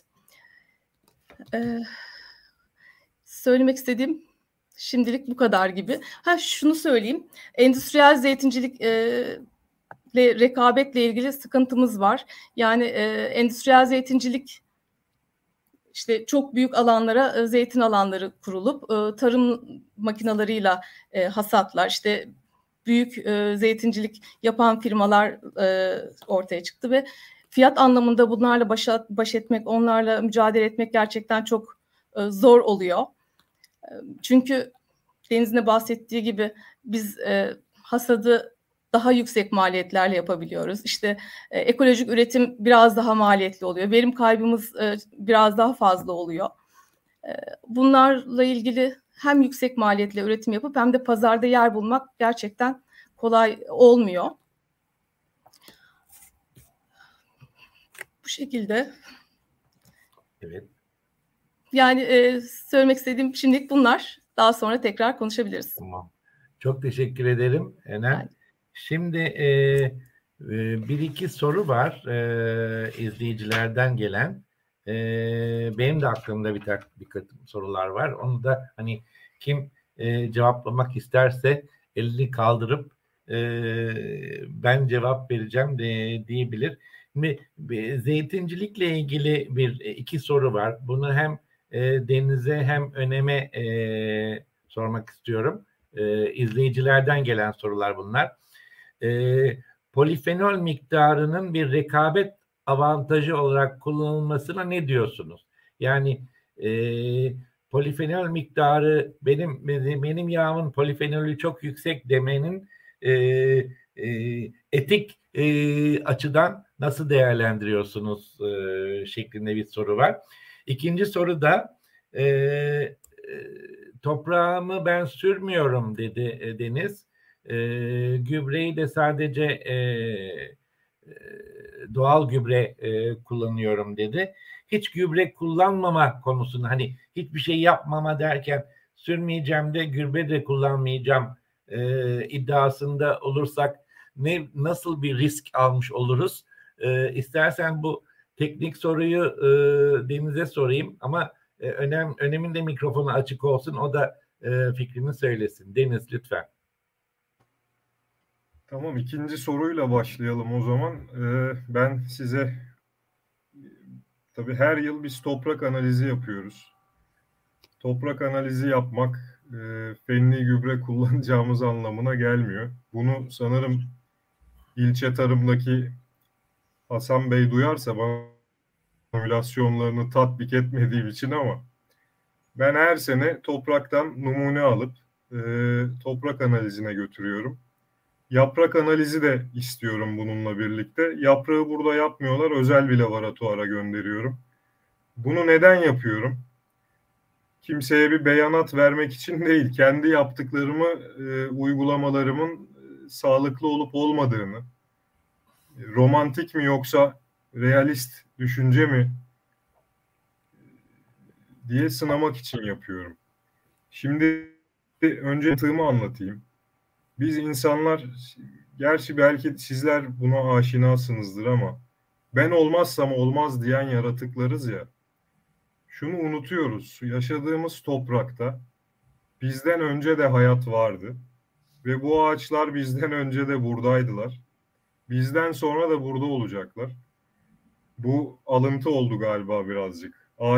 Zeytin ağacına sormuşlar kaç yaşındasın diye. O da demiş ki senden önce buradaydım, sen gittikten sonra da burada olacağım. Şimdi bu bağlamda bakarsak toprak analiz sonuçlarına göre ben fenli gübre atmamama rağmen, sadece hayvan gübresi atıyor olmama rağmen toprağın özelliklerinde iyileşme var. Her yıl 250 mg daha az fenli gübre yazılıyor bana. Hayvan gübresini de aynı miktarda yazıyor. Peki hayvan gübresi atmasam olur mu? Aslında daha iyi olur hayvan gübresini. Çünkü yaprakta da analiz yaptırıyorum demiştim. Topraktaki organik madde miktarı düşük olduğu zaman zeytin ağacı toprakta aldığı minerali besine çevirmek için dallarına ulaştıramıyor. Bu toprağın organik madde eksikliğinden kaynaklanıyor. Bunu, yani toprakta gördüğüm mineralleri zeytin yaprağında görmediğim için organik madde eksikliğine kanaat getirdiğimden ve de hocalara da danışarak hayvan gübresi desteğini 5 yıl kadar vermek istedim. Bir tek hayvan gübresi değil, ana amaç aslında otların doğal sürecinde yeşerip, büyüyüp, kuruyup toprağa düşmesi. Gudrun'un de anlattığı gibi o besin döngüsünün içerisinde kendini tamamlaması aslında. Hayvan gübresini de bu süreci biraz hızlandırmak, takviye, karbon takviyesi olarak koyuyorum açıkçası. Sanırım yeterli olmuştur. Kendileri kendi ağaçlarına, toprak özelliklerine göre hareket etseler tabii ki daha iyi olur. Toprağı sürmememin nedeni de üzerinde doğallığıyla yetişen otların kökleriyle azot, kurumuş halleriyle de karbon üretiyor ve toprağa veriyor olmaları. Bunu gözettiğim için sürmek istemiyorum. Ama tabii doğal engellemeler çıkabiliyor. Az önce verdiğim örnekteki gibi. Bu kadar. Fenolik maddeyle ilgili de, polifenollerle ilgili de, yani ben böyle bir şeyi reklam olarak kullanmıyorum. Kullanmak doğru mu? Şöyle yapanlar var. 250 mililitre zeytinyağını bebeklerinize çok faydalı olur diye 250 liraya satanlar var. Aslında kanıma girmiyor değiller. Ama kullanmak etik olur mu? Bu sorunun cevabı sizlere kalsın. Tamam. Ben bunun zaten gereklilik olduğunu düşünüyorum. Yani en çok benim zeytinimde polifenol var demekten ziyade ben zeytinimi olması gerektiği gibi niteliklerini, niceliğini koruyarak üretiyorum, zeytinyağına çeviriyorum, saklıyorum ve müşteriye ulaştırıyorum demek daha mantıklı, daha doğru, daha ahlaklı geliyor açıkçası.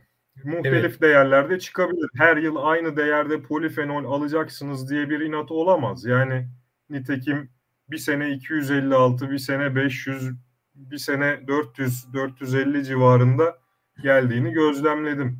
Bunu tam olarak kontrol edemiyorum. Zeytinin o sene girdiği mücadele bu miktarın oluşumunda çok önemli. Hasat tarihi çok önemli. İşlem süre sıcaklıkları, zeytinin hasattan sonra ne kadar beklediği, bunlar çok önemli. İşte sinek hasarı var mı yok mu, ne kadar şiddetliydi rüzgar, ne kadar darbe aldı zeytin, çok önemli. Hepsini kontrol edemeyiz. Doğal olarak buradan yola çıkarak bir standartizasyon veya yüksek kalite iddiasında da bulunamayız. Bizim tek iddiamız güvenilir olmak, olduğumuz gibi olmak.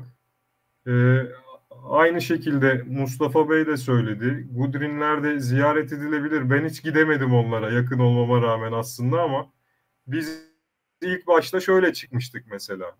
Hasata bekleriz demiştik insanlara etiketin arkasında. Çünkü istedik ki burada en büyük problemin güven olduğunu bildiğimiz için gelsinler. Ben zaten zeytinliklerde yaşıyordum o dönem, çadırda. Hasat zamanı kalsınlar bizimle birlikte.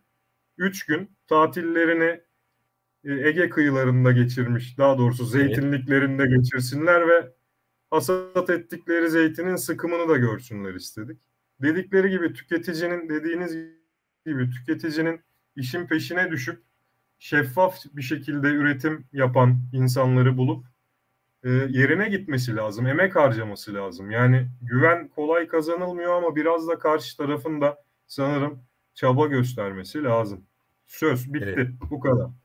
Teşekkürler, teşekkürler. Önem, sana da bir soru var. Senin yağ ürettiğin arazilerde, zeytin topladığın arazilerdeki zeytin türleri neler? O bölgenin özgün türleri mi, yoksa biraz karışık mı durum? Onu öğrenmek istiyorum. Çoğunlukla Edremit yağlık. Çoğunlukla o şekilde. Çok az miktarda Gemlik sofralıkta üretenler var ama biz Edremit yağlık sıkıyoruz. Polifenol ile ilgili bir katkıda bulunmak istiyorum. Yani bu tabii ki güzel bir kalite kriteri. O belgeyi almak, işte tüketicilere bunu sunmak çok güzel ama ne kadar miktarda bunu sunabiliyorlar? Ne kadar tüketiciye ulaşabiliyorlar? Bu bence ciddi bir pazarlama yöntemi. Hani az bir miktarda zeytinizi çok yüksek polifenolle üretip bunu sunabiliyorsunuz. Ya da işte yarışmalar aynı şekilde 500 kilo, 1 ton zeytinyağını çok kaliteli bir şekilde üretip onunla ilgili belgeyi alıp bunu pazarlayabiliyorsunuz bu şekilde. Biz bunu sürdürülebilir olarak yapmaya çalışıyoruz. Yani kendi zeytinlerimizle birlikte bütün köylünün, üreticinin zeytinlerini de sıkıyoruz ve 2 ay en az fabrika açık kalıyor. Bütün üretimi, bütün süreci aynı kalitede yapmaya, işte bütün zeytinyağını aynı kalitede üretmeye çalışıyoruz. Ben de tüketicilere bunu anlatmaya çalışıyorum. Yani öyle hani 300 kilo, 500 kilo değil, bizdeki bütün zeytinyağını aynı değerdeki, sadece kendimize ait olanları değil, bize zeytinini getirip sıkmaya getiren köylüye, üreticiye de aynı şekilde kaliteli bir üretim yapmaya çalışıyoruz. Bu şekilde. Tamam. Peki benim şimdi genel bir sorum var herkese. 4 katılımcıya da bir soru. Bu sizin biyoçeşitliliği savunma konusunda gerek bilgi olarak, gerek bilgiyi, teknolojiyi, bilimselliği kullanarak yaptığınız tarım acaba etrafınızda sizin eğitiminizi almamış veya sizin bilimi kullanma reflekslerinize sahip olmayan insanlar tarafından nasıl algılanıyorsunuz bölgenizde, kendi yerel çevrenizde? Size böyle tuhaf tuhaf mı bakıyorlar, ay yazık canım diye mi bakıyorlar, yoksa örnek olabiliyor musunuz? Burada bir umut görüyor musunuz? Ben bu bölgemde, kendi bölgemde bilimi kullanarak, teknolojiyi kullanarak, bilgiyi kullanarak yaptığım iyi tarımda etrafıma daha iyi bir örnek olacağım ve bu bölgede büyük bir çoğunluğun benim gibi tarım yapmasına yol açacağım, neden olacağım diye bir umudumuz var mı? Evet. Gudrun, sen ne diyorsun? Evet, şey fark ettik. İşte biz mesela çok çeşit domates ekiyoruz. Bazı seneler 15 çeşit. Ve bizim köyde işte bazen geliyorlar ve sonra çok meraklı ve tohum aslında aramak istiyorlar, arıyorlar. Ama evet, seviyorlar çeşitler, hem de büyük orası falan. Ama sonra onda tekrar işte bence ekemiyorlar falan. İşte bir ilgi var, görüyorlar, aa ne güzel falan. Ama işte onun sonunda devamını da etmek biraz. Ziraat mühendisiyse bir bildiği vardır diyorlar mı mesela? Ya evet, televizyon çıkınca daha inanıyorlar mesela. Mesela bir şey anlatıyoruz işte bizim arkadaşlar köyde, ama sonra mesela aynı bilgiye çiftçi TV görüyorsalar, ha evet, bizi sonra anlatıyorlar, çiftçi TV öyle söylediler ama biz aslında da önce öyle şeyler söyledik. Öyle şeyler enteresan var ama. Çok güzel. Şimdi Slow Food'un bu yılki teması başta da söylediğim gibi Regeneration. Regeneration böyle çok bilge bir laf. Biraz reklamcı, reklam kokan bir laf gibi gözükse de aslında çok derin bir anlamı var. Yeniden yenilenme, yeniden enerji üretme ve bu pandemide gerek savaşlarla yaşanan, iklim kriziyle yaşanan travmaları atlatmak için, o travmaların altında ezilmemek, o travmaları atlatmak için ayakta durma, direnme ile başlayan bir süreç bu. Onun adı da resilience diyorlardı. Şimdi bunu hem FAO hem Slow Food çok yoğun bir şekilde çalıştı pandemi döneminde. Yeni kavram regeneration. Regeneration kendini yenileme, kendi enerjisini yeniden üretme ve bu enerjiyi harekete geçirme, harekete geçmek için kullanma. Şimdi bu bize bir ışık ve bir ümit şeyi tutabilir. Slow Food'un bizden beklediği, biz tipi düşünenlerden beklediği diyeyim, biyoçeşitliliği kesinlikle savunmak, eğitmek insanları, onlara ilham vermek, birazcık rol model olmak ve onları harekete geçirmek. Bir de son ama en az önemli olmayan bir faktör, bu birlikte hareket ederek, birlikte ürettiğimiz güçle birlikte hem merkezi yönetimleri hem de yerel yönetimlerin üzerinde bir baskı ve bir etki oluşturmak. Bu konuda önerileriniz var mı? Yaşadığınız deneyimler var mı? Biliyorum mesela Çanakkale yerelinde Çanakkale Belediyesi'nin bu konuya önem verdiğini, destek ver. Sadece siyasi politik nedenlerden değil, gerçekten bu biyoçeşitliliğe inandığı için bu bölgedeki çiftçileri desteklediğini biliyorum. Edremit'te nasıl oluyor bu? Gülpınar'da nasıl oluyor? Burhaniye'de nasıl oluyor? Bununla siz yüzleştiniz mi? Bu konuda bir sorun yaşadınız mı? Onu öğrenmek istiyorum.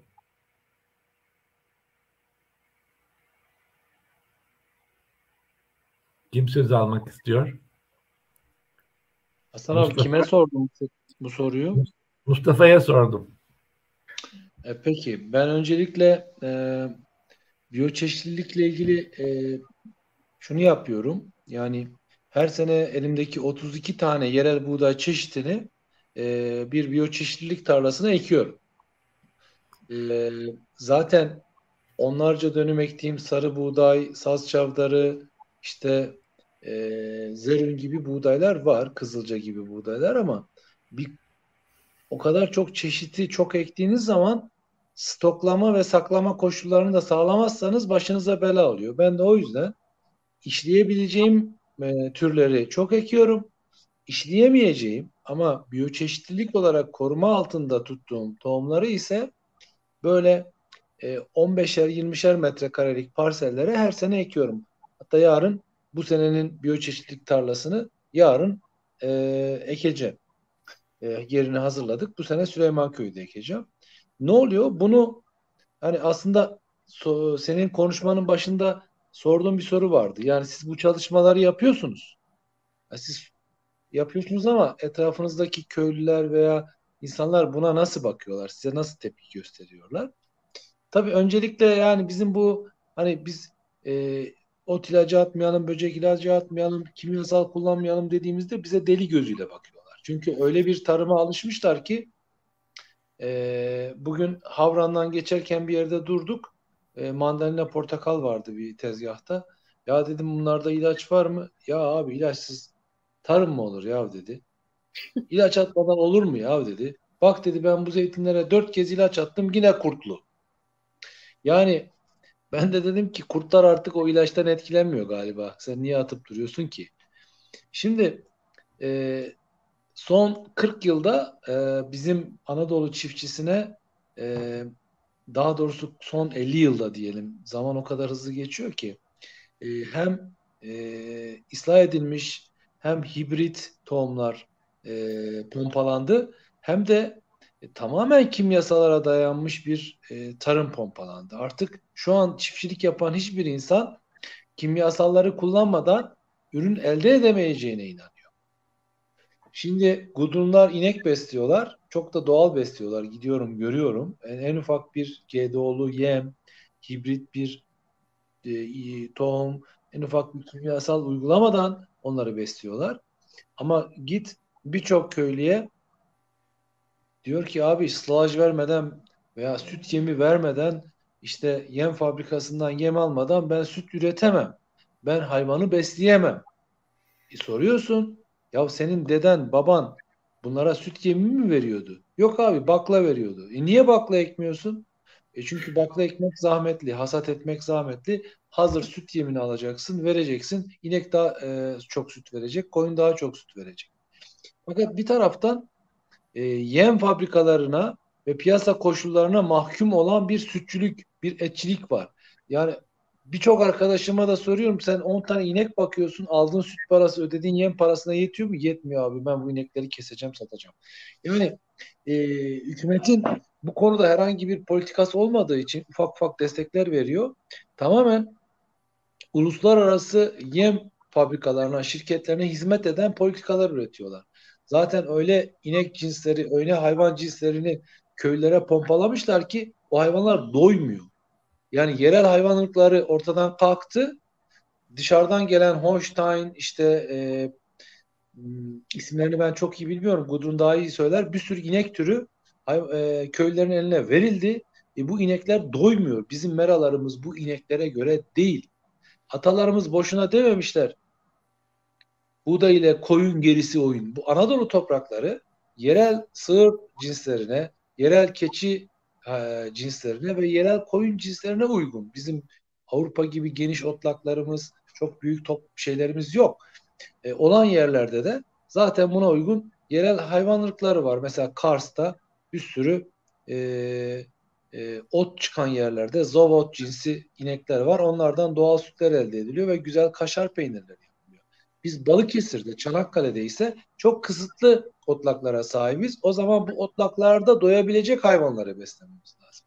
Haliyle bizim yaptığımız bu hani senin de beyaz yakalı diye tabir ettiğin hani sonradan çiftçi olan bizlerin yaptığı işler köylüler tarafından öncelikle ya bunlar deli ya bunlar ne söylüyorlar? Çünkü biz mevcut dayatılan tarım politikalarına ve paradigmaya karşı çıkıyoruz. İlaç atma diyoruz. Böcek ilacı atma diyoruz falan filan. Fakat şu etkili oluyor sadece. Biz eğer yaptığımız işlerde ekonomik bir yani yerelde bir ekonomi yaratabiliyorsak demin sarı buğdaydan örnek verdim ya. Yani sarı buğday ekilmeye ve çoğalmaya devam ediyor. İnsanlar daha çok sarı buğday ekmeye başlıyor. Çünkü o sarı buğdayın hem para ettiğini görüyorlar hem de lezzetini tekrar fark ediyorlar. Farkını tekrar görüyorlar. İşte bunu başarabilirsek, yerelde böyle küçük küçük başarılar elde edebilirsek, bizim bu sonradan çiftçi olan bizim gibi, senin beyaz yakalı dediğin ama bizim işte yeni nesil çiftçi dediğimiz, sonradan çiftçi olan bizlerin yaptığı işler yerelde bir anlam kazanır daha fazla köylü yığınları bizim yaptığımız işi yapmaya başlar.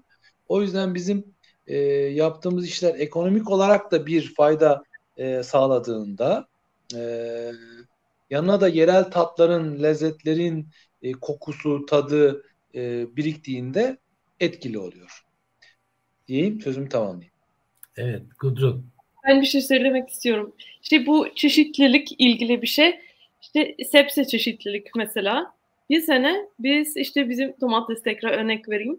Bir sene işte ektik. Hatta 2 sene önce bir çeşit mesela çok verimliydi. Öbürü çeşit yok. O zaman bu demek çeşitlilik çok önemli. Artık bizim iklim değişiyor, su problemi var. O biliyoruz. Ama şimdi tohum çok önemli bir konu. Hepsi tohumdan bahsediyoruz. Şimdi biz sadece standart tohum kullanıyoruz. İşte mümkünse tabii ki yerel çeşit ama biz Avusturya'dan çeşitler getiriyoruz. Çünkü bence büyük bir eksiklik var. Türkiye'de bir enstitü, bir denek, bir şirket ne olsun işte ilaçsız standart tohum üretmek lazım. Böyle bir şey yok. Biz her sene sorulanıyoruz. Nerede tohum alabiliriz? Tamam, tohumda kas var. Ama tohum üretmek şey çok büyük bir iş. İşte seçiyorsun. Havuç mesela. Zaten 2 sene sürüyor onun da. Evet, tamam. Ben 15 ay sürüyor onun tohumunu almak için. Ama o da bir sürü bilgi var. Hangi seçiyorsun, işte nasıl saklıyorsun, işte bir sürü şeyler var. Bence çok büyük bir eksiklik var Türkiye'de. Tam çok tohumda Mustafa'da verdi. Çünkü patlıcan, domates, biber mesela çok kolay çoğaltmak için ama pancar, o da çok güzel çeşitli var ama ona arası çaprası ne var? Bütün lahana mesela, kırmızı lahana, işte beyaz lahana, brokoli, bir defa bir mor brokoli çektik. Çok sevindim ama sürdürebilemedim. Çok bir ayrı bir iş ve aslında onun için ayrı bir enstitü, şirket falan da gerekiyor. Evet. Teşekkürler. Gudrun, sana bir soru var. Anadolu'da yıllardır sürdürülen bir hayvancılık geleneği varmış. Adı kapı sistemiymiş. Bunun ne olduğunu biliyor muyuz? Nasıl çalışıldığını biliyor muyuz? Kapı sistemi. Kapı sistem?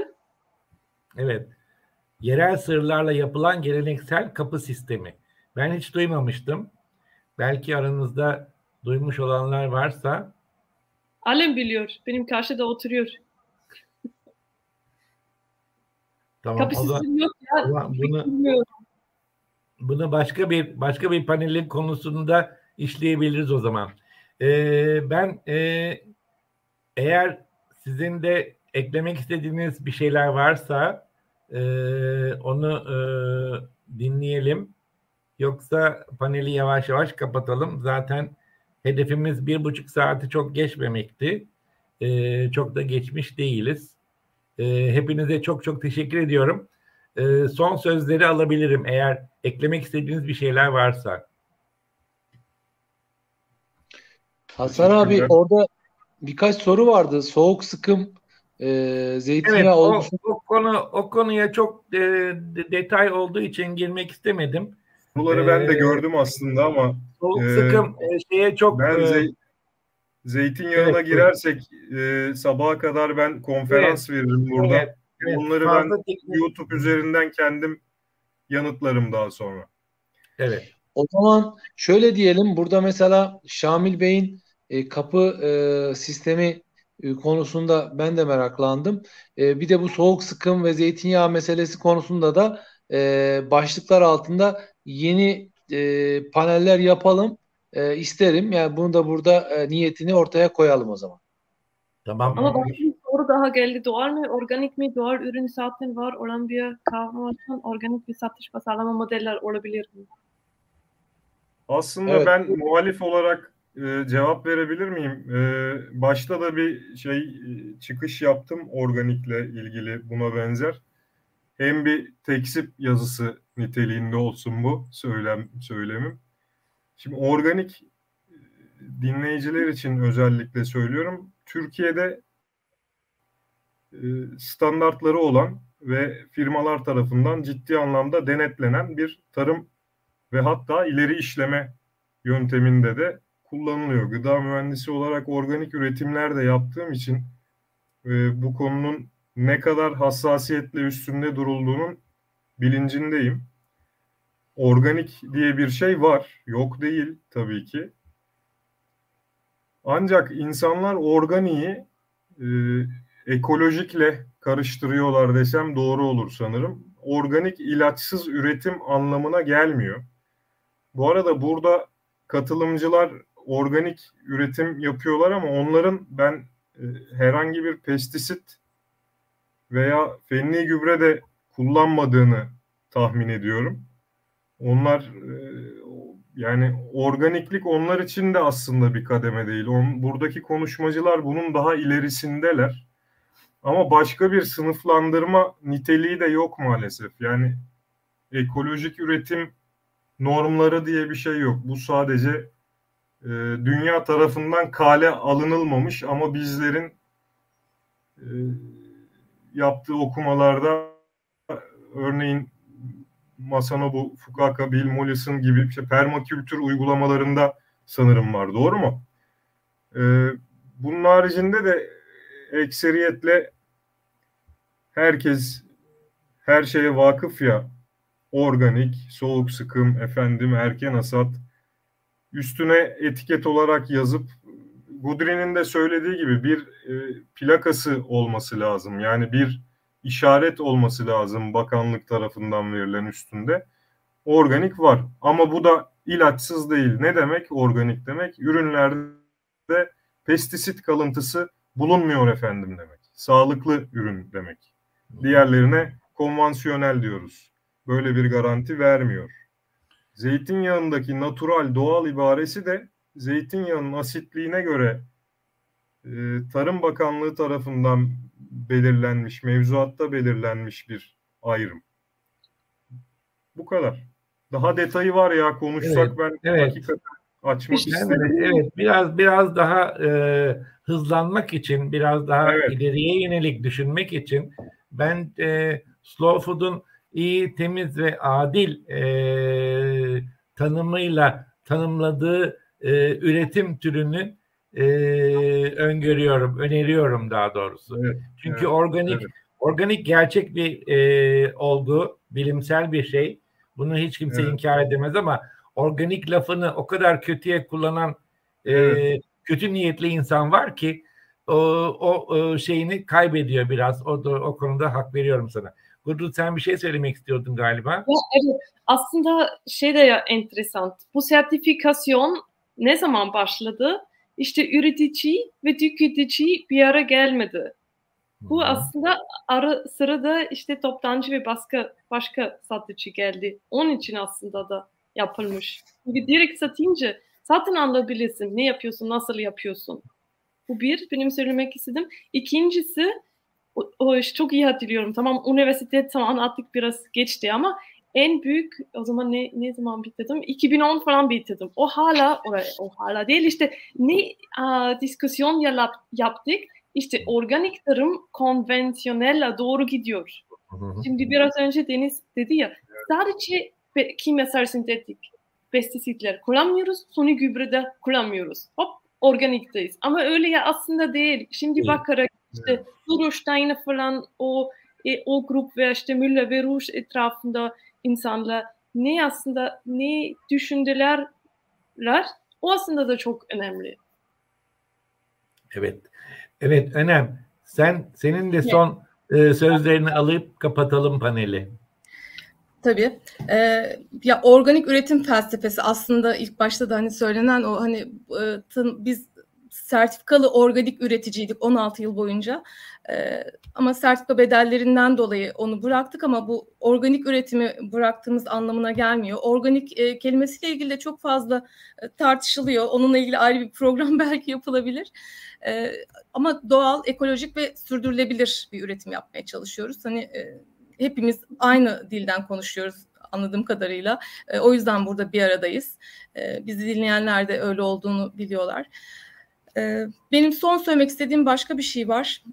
Kendi köyümde en çok örnek olmaya çalıştığım nokta zeytin çok kıymetli. Zeytinyağımız çok kıymetli. İnsanlar zeytinliklerini satıp